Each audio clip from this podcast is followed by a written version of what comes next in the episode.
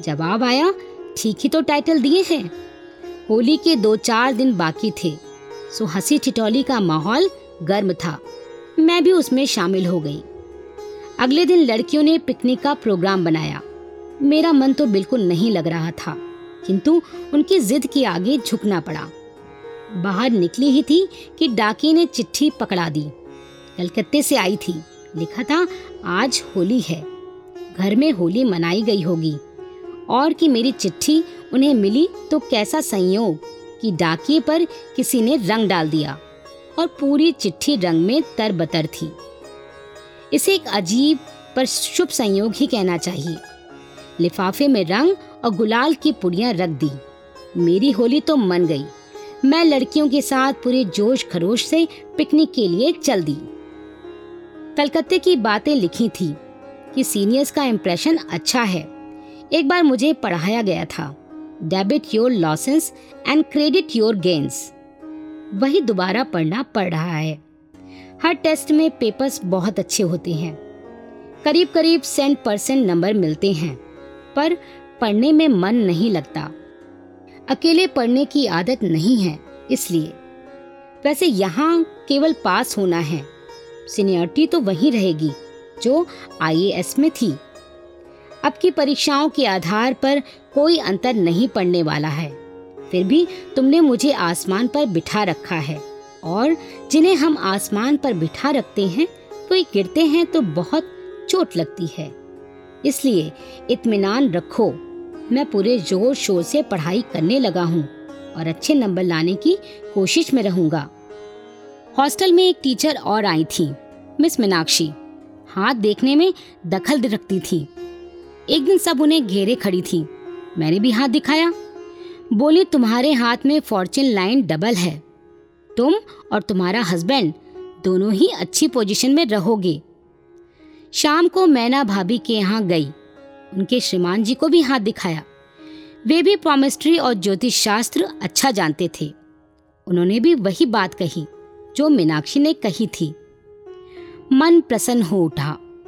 पर वे तुरंत ही फिर बोले फॉर्चून लाइन पर आइलैंड दिख रहा है। ठीक से दिखाई नहीं पड़ रहा है। फिर दिखाइएगा। अगर आइलैंड होगा तो 26-27 ज़िंदगी में एक बुरा परिवर्तन होगा। आइलैंड नहीं होगा तो 26-27 में बड़ा अच्छा परिवर्तन होगा। मेरा मन तो दुविधा में पड़ गया। भाग्य की बात कौन जाने? कहीं यदि वे और किसी के आकर्षण में बन गए तो? मेरा क्या होगा? मैं तो जीते जी मर जाऊँगी। वैसे मुझे पूर्ण विश्वास था कि ऐसा नहीं होगा। फिर भी मन की गति पर अख्तियार नहीं रहता है और अक्सर वह आशंकाओं, कुशंकाओं की ओर ही भागता है। जब तब ऐसी वैसी बातें सोचने लग जाती। इसी रो में एक दिन मैंने एक चिट्ठी में लिखा, पहली बार इनकम टैक्स में लड़कियाँ आई हैं। कैसी हैं वे लोग? उत्तर मिला, स्मार्ट, आधुनिक बुद्धि में तेज। मैंने पूछा, ज़िंदगी की राह में कहीं कोई दूसरा अपना मिल गया तो? जवाब दिया ठाकुर ने, रास्ते में मिला हर कोई दूसरा ज़रूरी तो नहीं कि अपना ही हो। कुछ ही अपने होते हैं और मुझे उनकी पहचान है। मेरा मन आश्वस्त हो गया। अगले दिन फिर चिट्ठी आई। कल तुम रोई थी? मैं जानता हूँ, तुम कहोगी नहीं पर तुम्हारा चेहरा मेरे दिल पर बना है। उस पर जरा सी भी शिकन आए तो मुझे पता चल जाता है। उसी चिट्ठी में मैंने लिखा था, मैं तो खास सुंदर भी नहीं हूँ। पहनने ओढ़ने मेकअप करने का ढंग भी नहीं जानती हूँ। इन्होंने जवाब दिया, बनावट से जो समझौता कर लेते हैं, वे अक्सर धोखा खाते हैं। ठाकुर अपने कलकत्ता प्रवास की एक एक बात मुझे लिख भेजते थे। मसलन, कितनी तनख्वाह मिलती है, किस तरह के लोग हैं। वहाँ पूरे हिंदुस्तान के लोग थे। कोई पंजाबी, कोई मद्रासी, कोई उड़िया और बंगाली तो थे ही, पर कोई एक दूसरे से ज़्यादा बात नहीं करता था। तीन चार को छोड़कर हिंदी कोई समझता नहीं।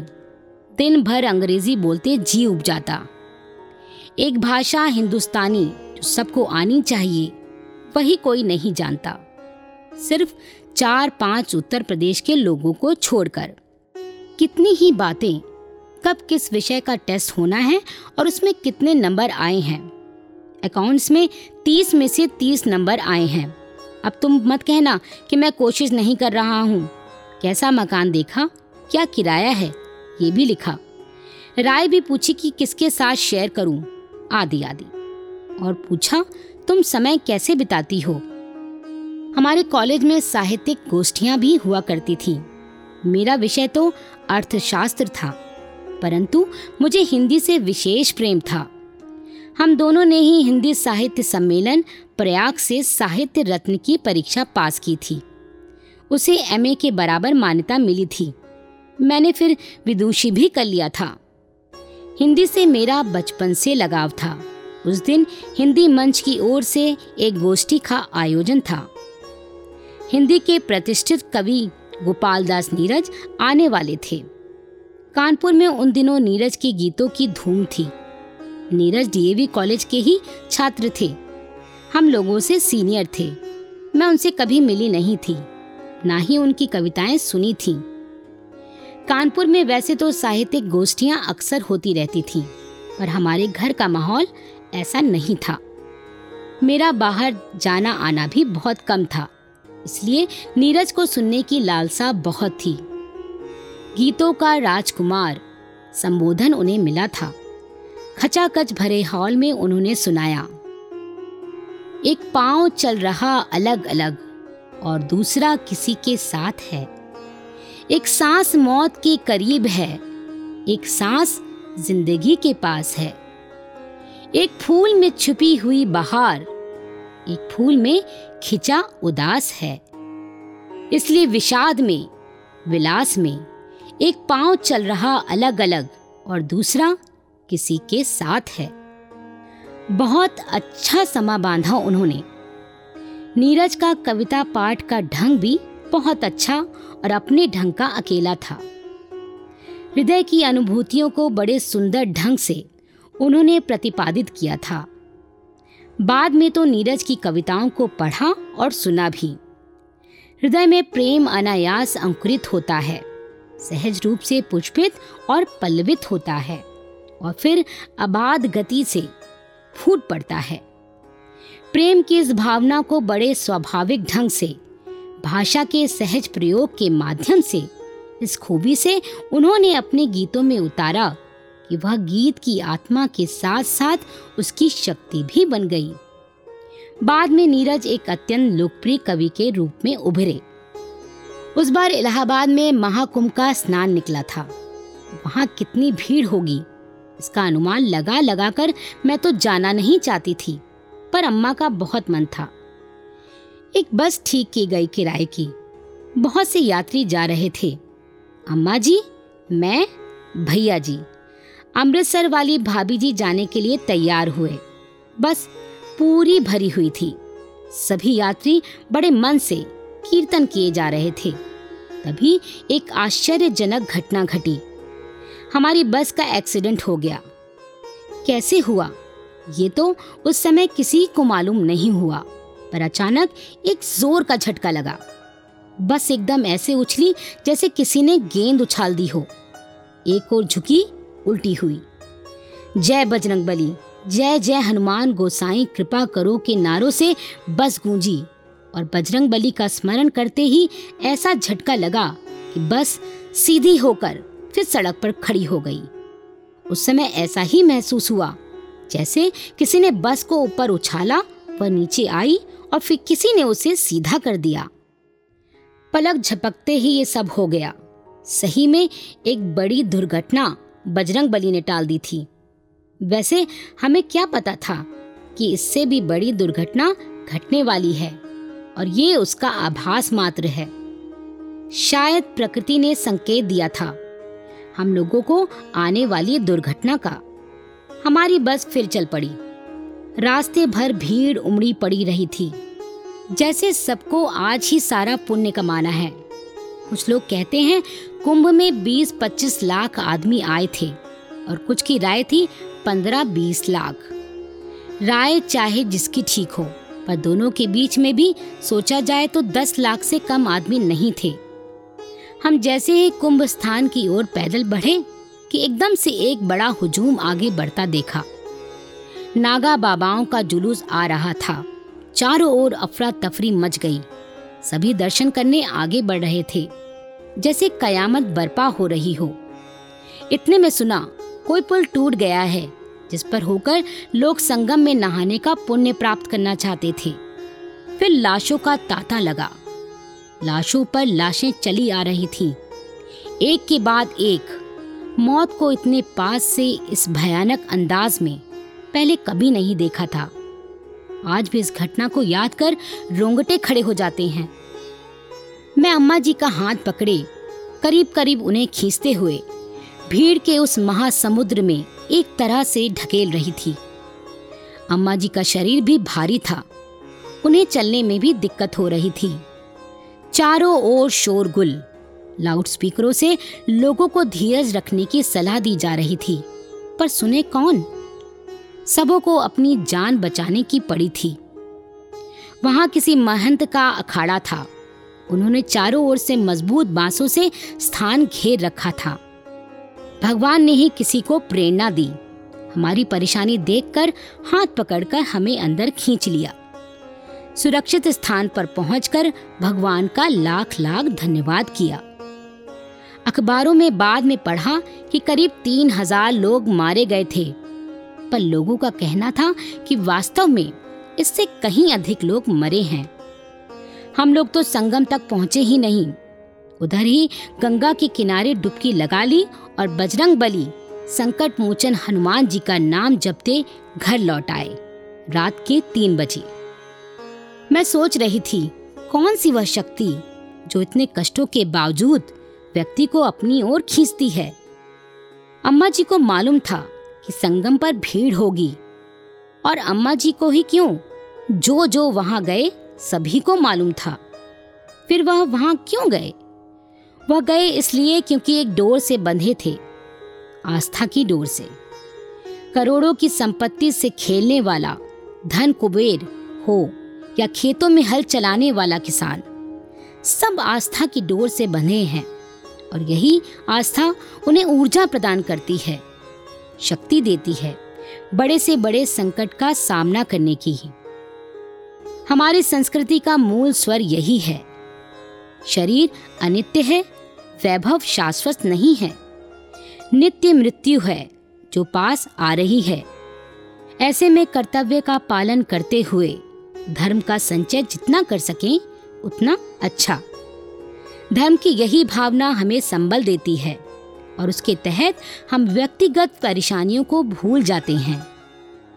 मुझे पता था कि कुंभ दुर्घटना का समाचार सुनकर ठाकुर को बड़ी चिंता हो जाएगी। मेरी आशंका सही निकली। तीसरे दिन ही पत्र आ गया। आज सुबह जब से दुर्घटना का समाचार पढ़ा, मन बड़ा घबरा रहा है। मैं अपने को कितना कोस चुका हूँ कि क्यों मैं तुमको कहकर आया था कि अम्मा को कुंभ नहला लाना। अगर न कहा होता तो चिंता की कोई बात ही नहीं थी। कभी बहन को फ़ोन करने की सोचता कभी तुम्हें ही तार करने की। करीब चार बजे शाम काली माँ के दर्शनों को गया। बड़ी भीड़ होने के बावजूद दर्शन किए। प्रार्थना की, तुम लोग सकुशल वापस आ जाओ। वहाँ से काली जी का सिंदूर पत्ते पर ले आया था। उसे इस पत्र के साथ भेज रहा हूँ। माथे से लगा लेना। ढांढस के लिए, स्नेह के लिए, प्यार के लिए। साहस के लिए, प्रेरणा के लिए मुझे तुम्हारी ज़रूरत है। शनिवार को विराज बहू देखी। वैसे मैं सोचता हूँ कि मैंने पहले से ही, बहुत पहले से ही देख रखी है। पिक्चर काफ़ी पसंद आई, पर मैं डायरेक्टर के साथ पिक्चर के अंत से सहमत नहीं हूँ। क्यों नहीं अंत में जब विराज बहू घर वापस आती है, तब उसे दोबारा उसके पति के साथ उसी प्रेम भाव से रहते दिखाया जा सकता है। विराज बहू की मृत्यु से मुझे बड़ी ठेस लगी। उसकी मृत्यु से ऐसा मालूम पड़ा कि उसकी तमन्ना, पवित्रता, तपस्या सब कुछ हार गई। उसकी केवल एक तमन्ना की जीत हुई कि वह नीलांबर के कदमों में अपने प्राण त्यागे। मुझे यह पराजयवादी मनोवृत्ति हर वस्तु में पसंद नहीं। नीलांबर के चरित्र की एक परीक्षा और हो सकती थी, कि जब वह वापस आती, तब उसके कुरूप हो जाने की वजह से दुनिया और समाज वाले उसे तरह तरह के ताने मारे और तब भी वह विराज को, अपनी विराज को उतना ही चाहता रहे, जितना कि पहले या उससे भी अधिक। तुम्हारा क्या विचार है? लिखना। विराज बहू, मैंने भी देखी थी पर उसके बारे में मैं क्या बताती? ठाकुर ने जो सोचा, ठीक ही सोचा। पर दुनिया में क्या सब ऐसा ही होता है? कितने नीलांबर हैं जो प्रेम की परीक्षा में खरे उतरते हैं। प्रेम तो वह होता है जो दो प्राणों को एक दूसरे का पूरक बनाता है, जो एक दूसरे के साथ शारीरिक रूप में केवल कदम के साथ कदम मिलाकर नहीं बढ़ते, वरन भावों में, विचारों में, चिंता में भी बढ़ते हैं। ऐसे लोग एक दूसरे की ऊंचाई की ओर ले जाते हैं, नीचे की ओर खींचते नहीं हैं। प्राण से प्राण मिले तो संसार बन जाता है। अनंत सागर मुट्ठी में आ जाता है। बशर्ते कि वे दो प्राण सही मायनों में एक दूसरे के पूरक हों, एक दूसरे के बिना अधूरे हों। पर क्या ऐसा होता है? अक्सर एक साथी दूसरे की इच्छाओं को बढ़ावा ना देकर, उसके गुणों को परिपक्वता की ओर न ढकेल कर, उस पर अविश्वास की चादर उड़ाकर उसे शंका और संदेह की दृष्टि से देख, उसे और गलत काम करने की ओर ही प्रेरित करता है। उन्मुक्त गुब्बारे के समान एक ऊपर और ऊपर जाना चाहता है, समाज में, कर्म क्षेत्र में, जबकि दूसरा पग पग पर, उसका साथ न देकर, पीछे की ओर खींचने वाली एक कड़ी, एक निस्पंद बोझ। आग की बुझती हुई राख का ढेर मात्र रह जाता है। ऐसी स्थिति में विवाह के बाद ज़िंदगी रसहीन हो जाती है, या दो व्यक्ति अपने अपने मन के पिंजरों में कैद, एकाकी हो जाते हैं। ऐसे विवाह का क्या होना और क्या ना होना? कोई भी ऐसी समस्या नहीं होती जो एक साथ बैठकर तरीके से सुलझाई ना जा सके। यदि एक कहता है कि मैं तुमसे सहमत नहीं हूँ और उसके ये कारण हैं, जिनके कारण मैं सहमत नहीं हूँ। और दूसरा मान लेता है कि वे कारण सही है, या दूसरा कहता है कि गलत है, और इन इन कारणों से गलत है और पहला मान लेता है।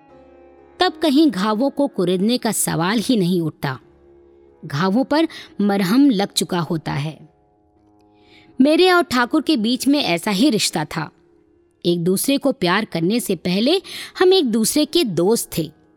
एक दूसरे को प्यार करने से पहले हम एक दूसरे को पसंद करते थे। विवाह के बारे में तो हमने बाद में सोचना शुरू किया। हम एक दूसरे का विश्वास करते थे, एक दूसरे की प्रशंसा करते थे। ज़िंदगी की खूबसूरती, उसके मोड़ और अंधेरे होते हैं, जिनसे गुजरकर वह एक मुकाम पर पहुँचती है। बहुत सी बातें ऐसी होती हैं, जिनकी वजह से कड़वाहटें भर जाती हैं। बहुत सी खुशियाँ भी दे जाती हैं। पहले जब हम पास होते थे तो मन की बात एक दूसरे से बांट लेते थे। अब जो समझ में आता, चिट्ठी में लिख देते और एक दूसरे से सलाह करके फैसला करते। एक पत्र में ठाकुर ने बताया, शायद उनके साथी अमरनाथ को भी पता है कि इंटरकास्ट शादी करेंगे। एक दूसरे साथी नेवेटिया, जो आईएएस में साथ थे।